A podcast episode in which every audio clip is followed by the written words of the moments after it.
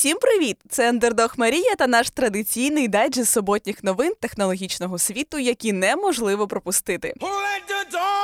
В коментарях пишіть, як вам дайджест середи від мого конкурента пса Дмитра. Ну а я поки розкажу, що там коїлося цього тижня. Рушаймо. Вони знову це зробили. Капіталізація Apple майже сягнула 3 мільярдів доларів.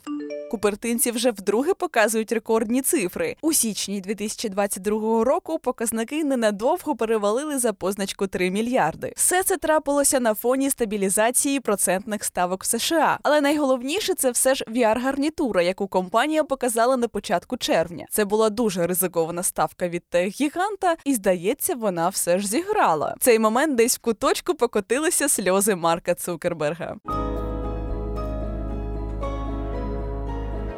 І Європа без біткоїна. Країни Європейського союзу одна за одною наказують китайській криптобіржі Binance припинити діяльність на їхніх територіях. Кіпр, Нідерланди, тепер от Бельгія. Виглядає, що цей список продовжить зростати. Наприклад, французька влада проводить проти Binance розслідування щодо незаконного надання послуг цифрових активів та відмивання грошей. Здається, для китайського криптогіганта наступили темні часи.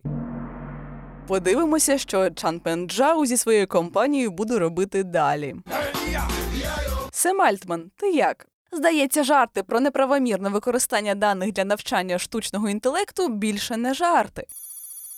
У США колектив анонімів подав груповий позов проти засновника OpenAI. Все через те, що компанія незаконно використовувала дані з інтернету для навчання ChatGPT. Позов також містить претензії щодо втручання в приватне життя, крадіжки, неправомірне збагачення та порушення закону про конфіденційність електронних комунікацій. Цікаво, що у списку відповідачів опинилися представники Microsoft, адже той гігант інвестував у OpenAI мільярди доларів. Виходить, вони співучасники учасники? Mm.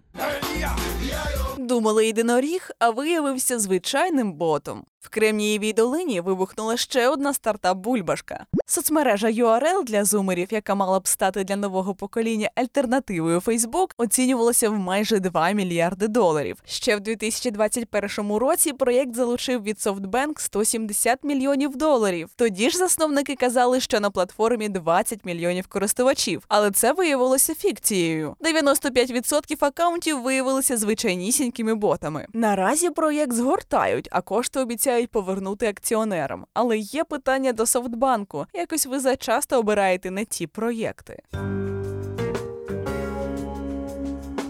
Рубрика Пишаємося. Етех стартап Headway потрапив до 50 найкращих стартапів Європи, які мають потенціал стати єдинорогами в найближчі два роки. Причому український проєкт опинився у першій тридцятці цього списку. Варто зауважити, що більшість компаній, які потрапили до списку у 2021 році, вже отримали звання єдинорогів. Готуємо шампанське. Скоро українська стартап-тусовка отримає нового юнікорна. Двічі в одну річку не ввійдеш або увійдеш. У Києві запрацював ще один сервіс таксі Хопін. Це словацький проєкт, який вже працює в Празі, Братиславі, Кошице та навіть українських Чернівцях. У 2016 році сервіс вже намагався зайти на київський ринок та масштабуватися на Харків, Одесу та Львів. Але не склалося, як гадалося. Невдовзі діяльність згорнули, начебто через конкуренцію, демпінг з боку інших гравців та недоліки державного регулювання у сфері таксі. Але Хопін не зміг не спробувати вдруге, тому в Києві знову можна викликати таксі словацького сервісу. Що ж, бажаємо цього разу закріпитися на ринку та зайняти свою нішу серед конкурентів.